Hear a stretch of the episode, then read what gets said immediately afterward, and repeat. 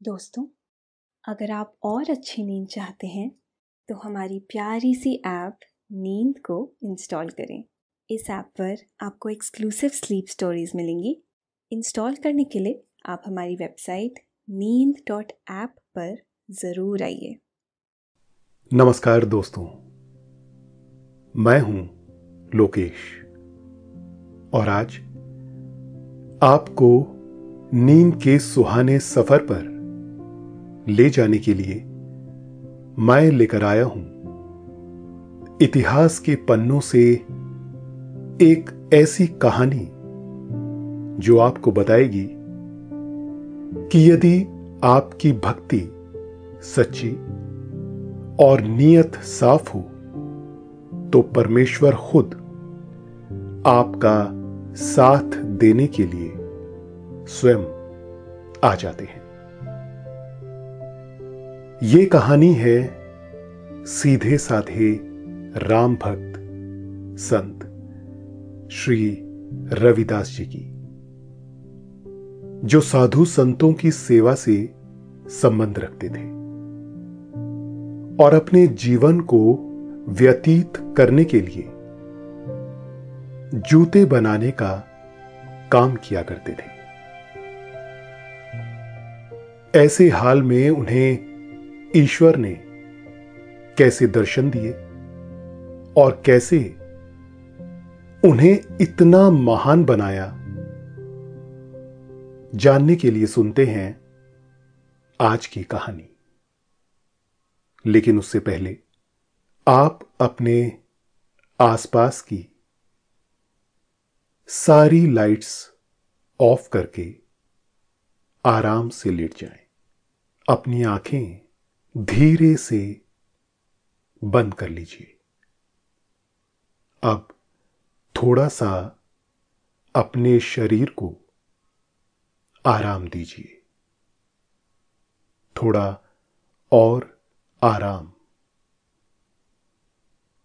अपने शरीर को बिल्कुल ढीला छोड़ दीजिए। कोई टेंशन नहीं। कोई तनाव नहीं।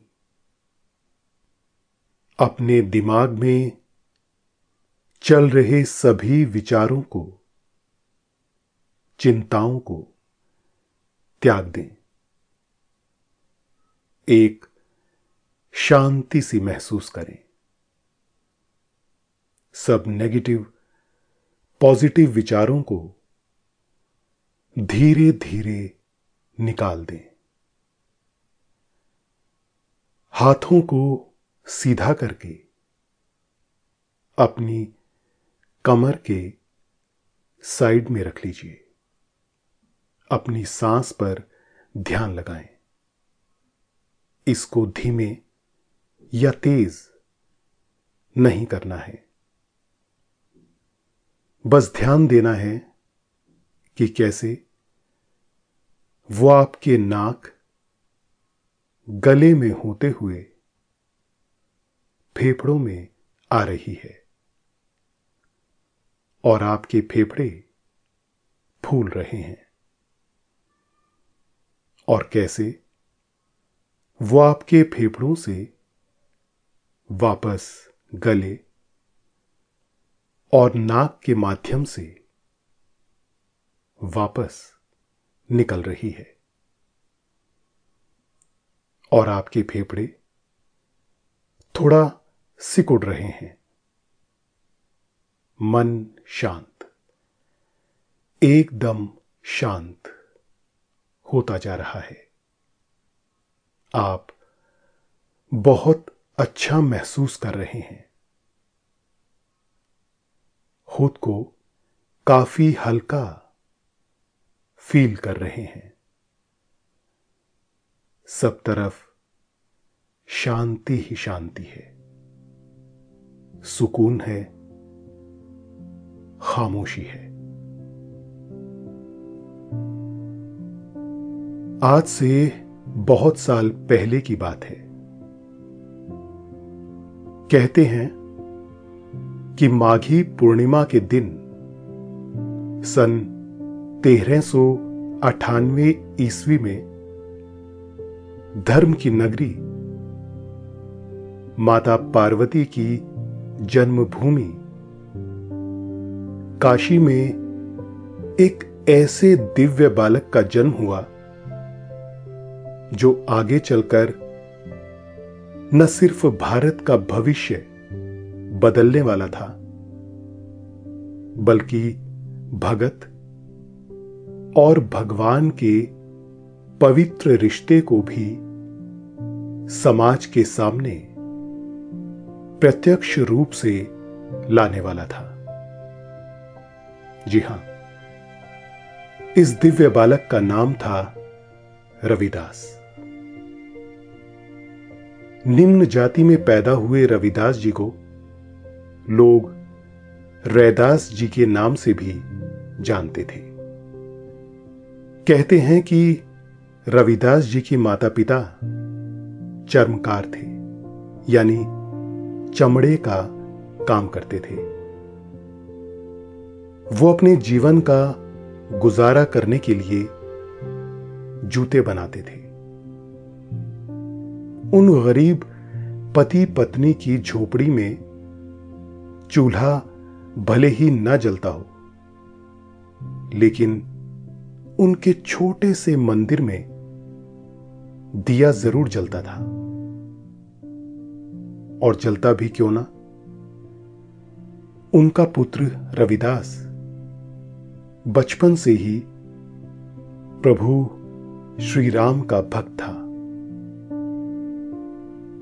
रविदास जी थोड़े बड़े हुए तो उन्हें भी दिनचर्या के लिए चमड़े का काम, यानी चमड़े के जूते बनाने का काम सौंपा गया।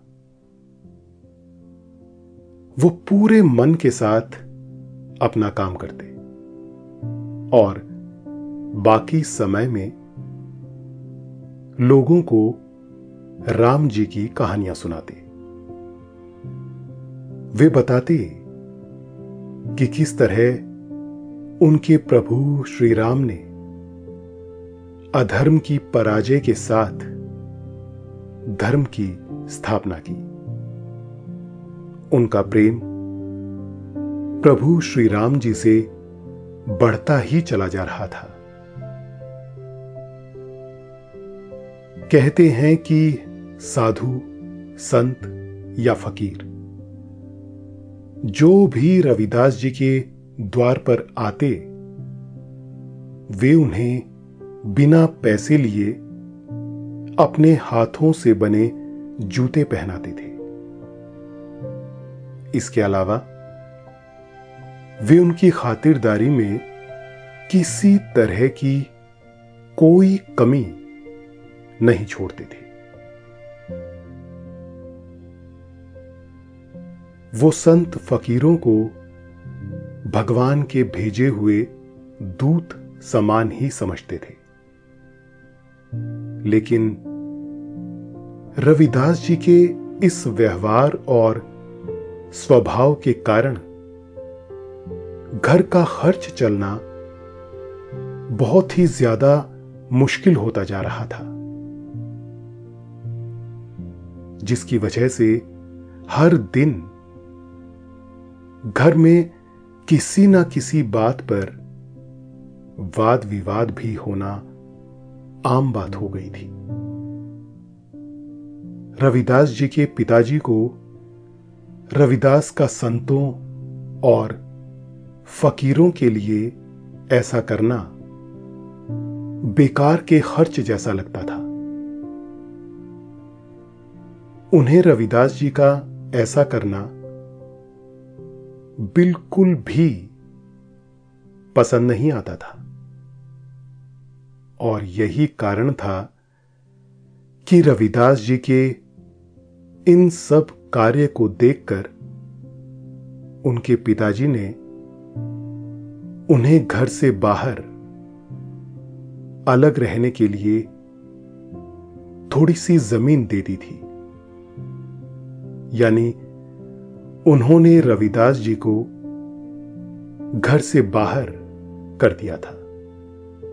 ताकि रविदास जी की वजह से उन्हें और समस्याओं का सामना न करना पड़े। इस घटना के बाद रविदास जी की माता की हालत अयोध्या के महाराज दशरथ के समान हो गई। पुत्र का घर को छोड़कर जाना उनके लिए बहुत ज़्यादा दुखदाई था। रविदास जी ने पिताजी द्वारा मिले ज़मीन के उस छोटे से टुकड़े में एक कुटिया बनाई और उसी में रहने लगे।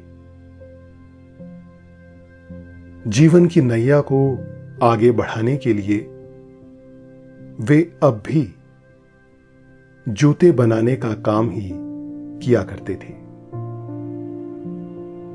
लेकिन इतना सब कुछ होने के बाद भी रविदास जी की अपने प्रभु श्री राम जी पर निष्ठा ज्यो की त्यों बनी हुई थी।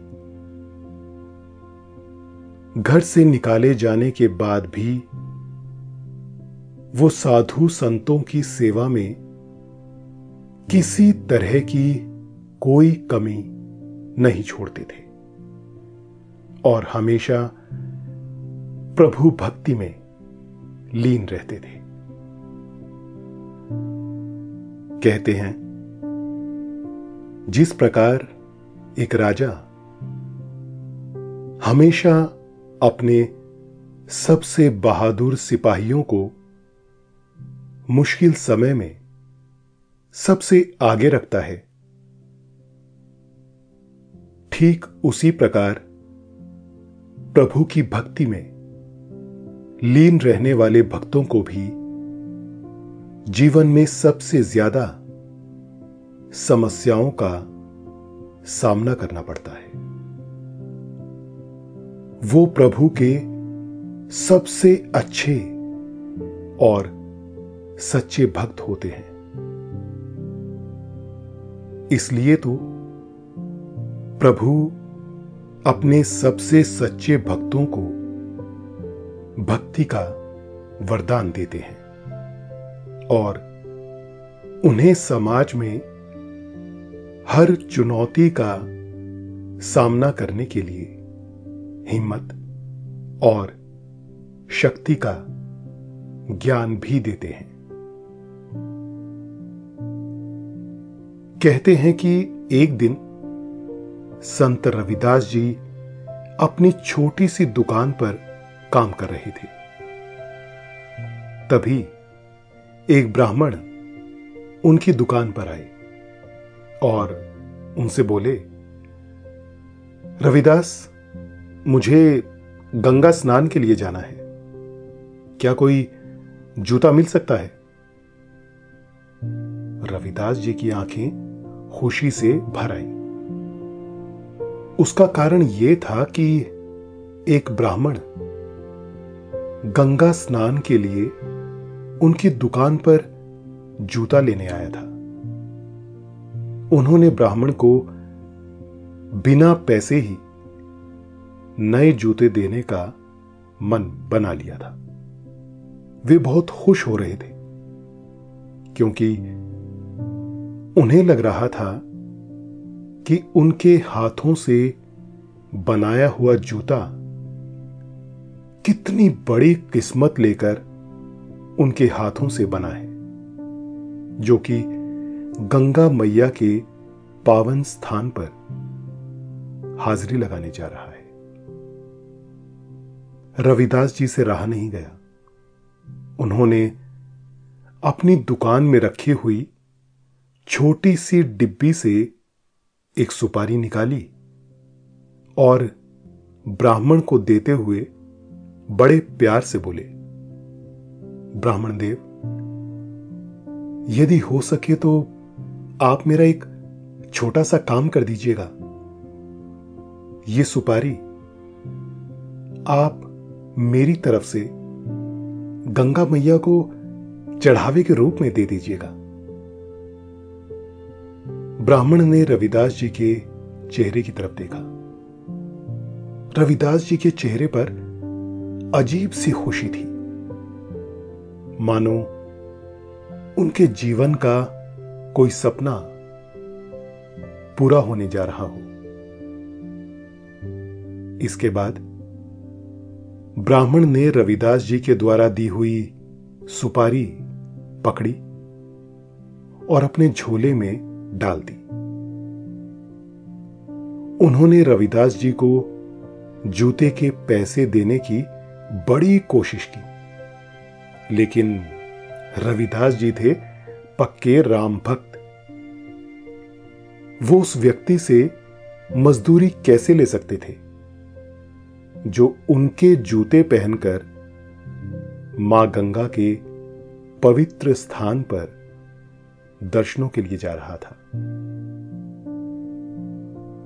रविदास जी पैसे लेने के लिए बिल्कुल भी नहीं माने। ब्राह्मण ने भी हाथ जोड़ते हुए रविदास का धन्यवाद किया और सुपारी लेकर गंगा स्नान करने चल पड़े।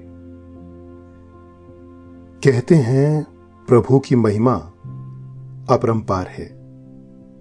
मतलब हम सोच भी नहीं सकते कि प्रभु हमारे लिए क्या क्या सोचकर बैठे हैं। प्रभु को हमेशा अपने भक्तजनों की चिंता रहती है। ठीक उसी प्रकार, जिस प्रकार माता पिता को अपने बच्चों की चिंता सुबह शाम रहती है।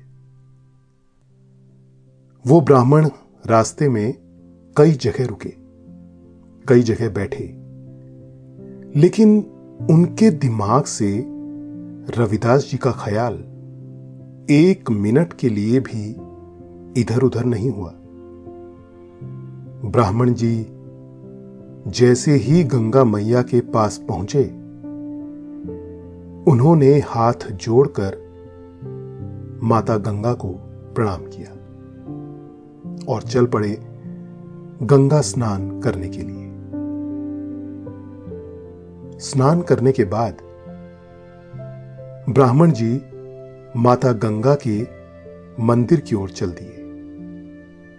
कहते हैं कि गंगा मैया की पूजा अगर किसी ने अपने जीवन में नहीं देखी तो उसे एक बार ज़रूर देखनी चाहिए। वो शंखनाद, घंटियों की आवाज़, भक्ति में लीन लोग और सबकी जुबां पर बस। जय गंगा मैया की नाम का जयकारा। ब्राह्मण जैसे ही पूजा में पहुँचे, वहाँ पूजा चल रही थी। ब्राह्मण जी ने अपने झोले से रविदास जी द्वारा दी गई सुपारी निकाली और गंगा जी में उछाल दी। सुपारी गंगा जी में जैसे ही गिरी, कहते हैं, एक चमत्कार हुआ और गंगा मैया साक्षात प्रकट हो गई। उन्होंने रविदास जी द्वारा भेजी हुई सुपारी को अपने हाथों में लिया और रविदास जी की भक्ति को देखकर वे बहुत अधिक प्रसन्न हुई।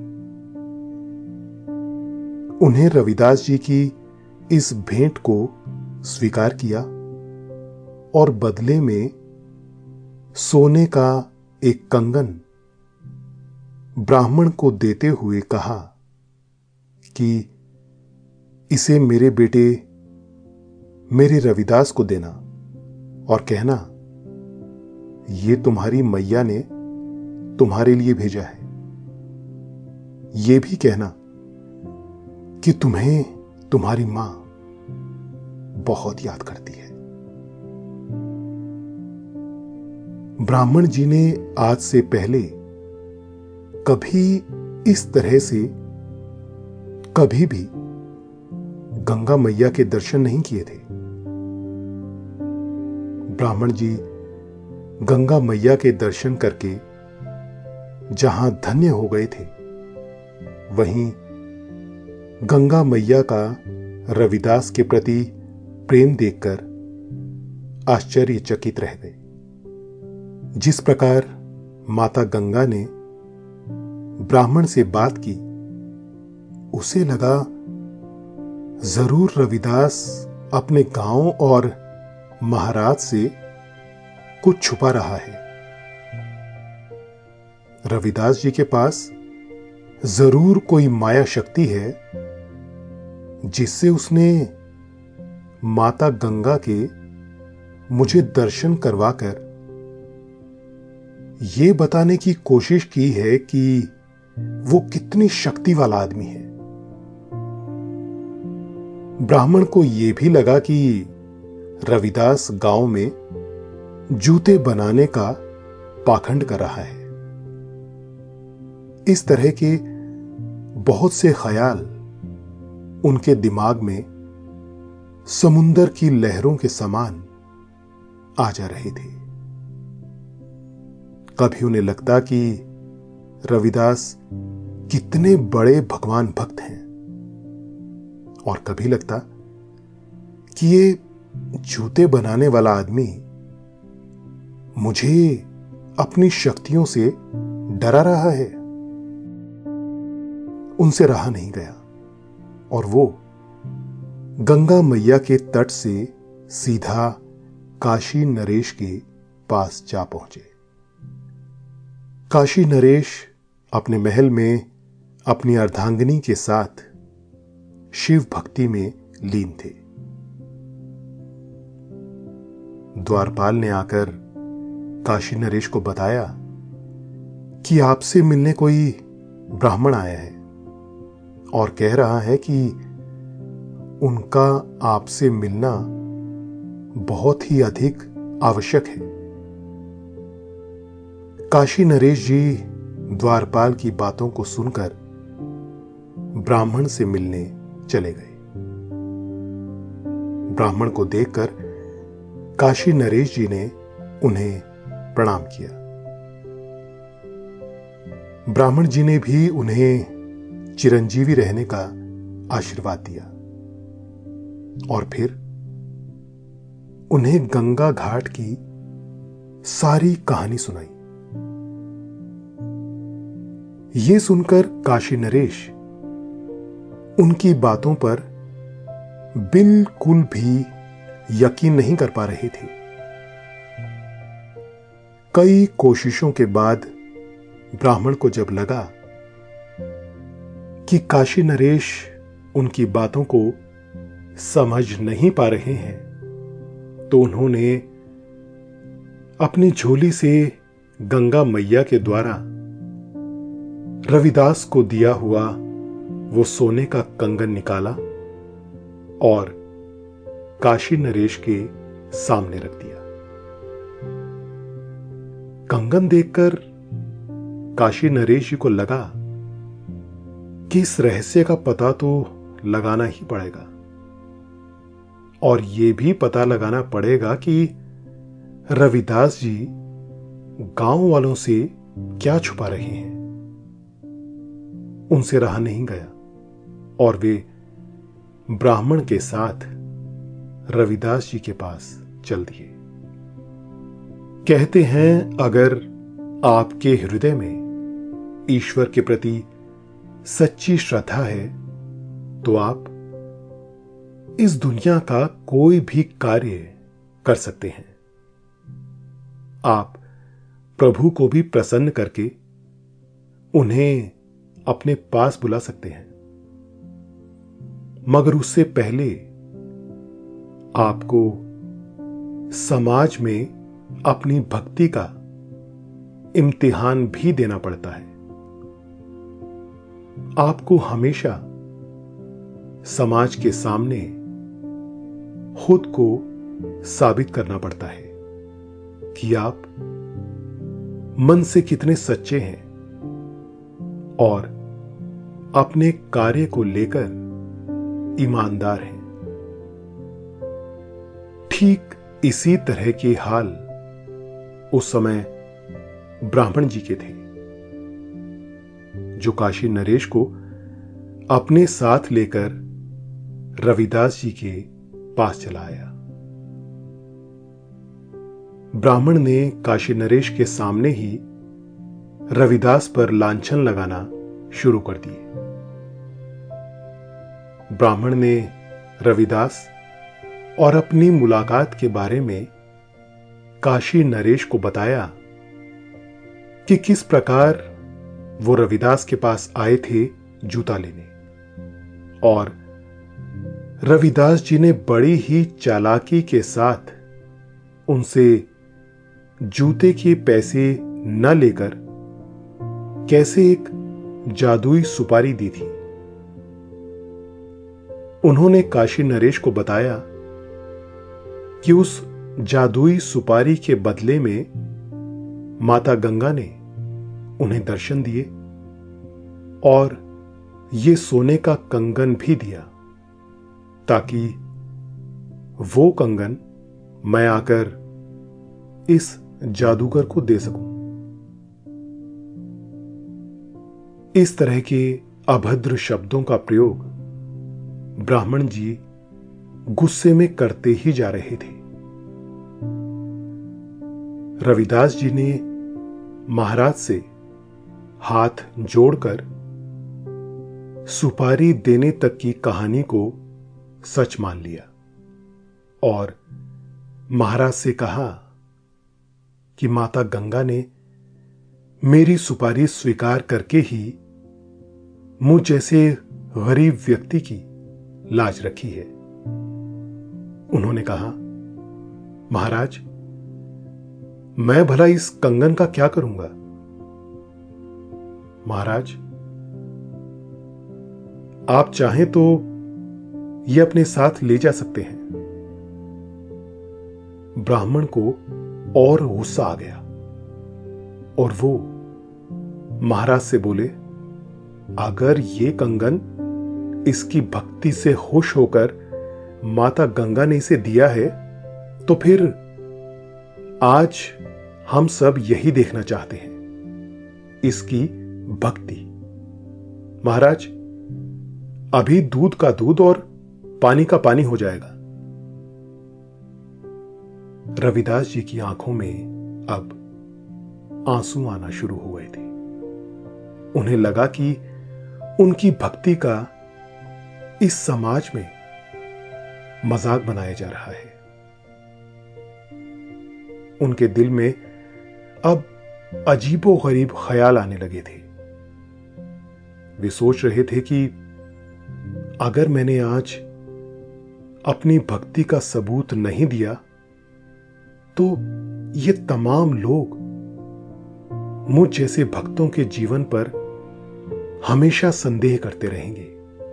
उनका मज़ाक बनाते रहेंगे। उन्होंने महाराज के आगे हाथ जोड़कर विनती भी की और कहा, महाराज, मेरी बातों पर यकीन कीजिए। दूसरी ओर महाराज रविदास जी की बातें सुनकर भावुक भी थे और ब्राह्मण की बातों से उन्हें लग रहा था कि आज कोई ना कोई चमत्कार तो होने ही वाला है, क्योंकि महाराज भगवान शिव के भक्त थे। उन्हें पता था कि भगवान कभी भी अपने भक्तों को अकेला नहीं छोड़ते। उन्हें यह भी प्रतीत हो गया था कि रविदास जी कोई साधारण व्यक्ति नहीं है। उन्हें इस बात का भी पता था कि अगर रविदास जी से कहा जाए तो वो गंगा मैया को यहाँ भी प्रकट कर सकते हैं। सो, उन्होंने रविदास जी की बातों को सुना। उनकी हालत देखकर वे बेहद दुखी थे। रविदास जी की सारी बातों को सुनने के बाद महाराज ने रविदास जी से कहा, देखिए भक्त रविदास जी, मुझे आपकी भक्ति पर कोई संदेह नहीं है। मुझे पूरा यकीन है, यदि आप गंगा मैया को अभी यहाँ भी पुकारेंगे तो वो ज़रूर आएँगी। क्या पता यही विधि का विधान हो। क्या पता महादेव की भूमि काशी के लोगों को इसी बहाने आपकी शक्ति का यह चमत्कार भी देखने को मिल जाए? और उन्हें यह भी पता चल जाए कि अगर सच्ची श्रद्धा से आप प्रभु को याद करें तो प्रभु भी अपने भक्तों से मिलने ज़रूर आते हैं। महाराज की बातों को सुनकर रविदास जी को कुछ राहत मिली। तब संत रविदास ने अपनी कठौतट का बर्तन, जिसमें चमड़ा भिगोने का पानी भरा जाता है, उसी बर्तन में भक्ति के साथ माँ गंगा का आह्वान किया। उनकी आँखें आंसुओं से भरी हुई थी। मन में श्रद्धा भाव लेकर रविदास जी गंगा मैया के गीत गाने लगे। रविदास जी के भजन सुनकर आसपास के सभी लोग सब एक एक करके इकट्ठा होते जा रहे थे। महाराज भी मन ही मन महादेव से कह रहे थे कि प्रभु। आज भक्त रविदास जी की लाज आपके हाथ में है। काशी के सब लोग रविदास जी को देखने लगे, जो माता के भजन पूरी श्रद्धा के साथ गुनगुना रहे थे।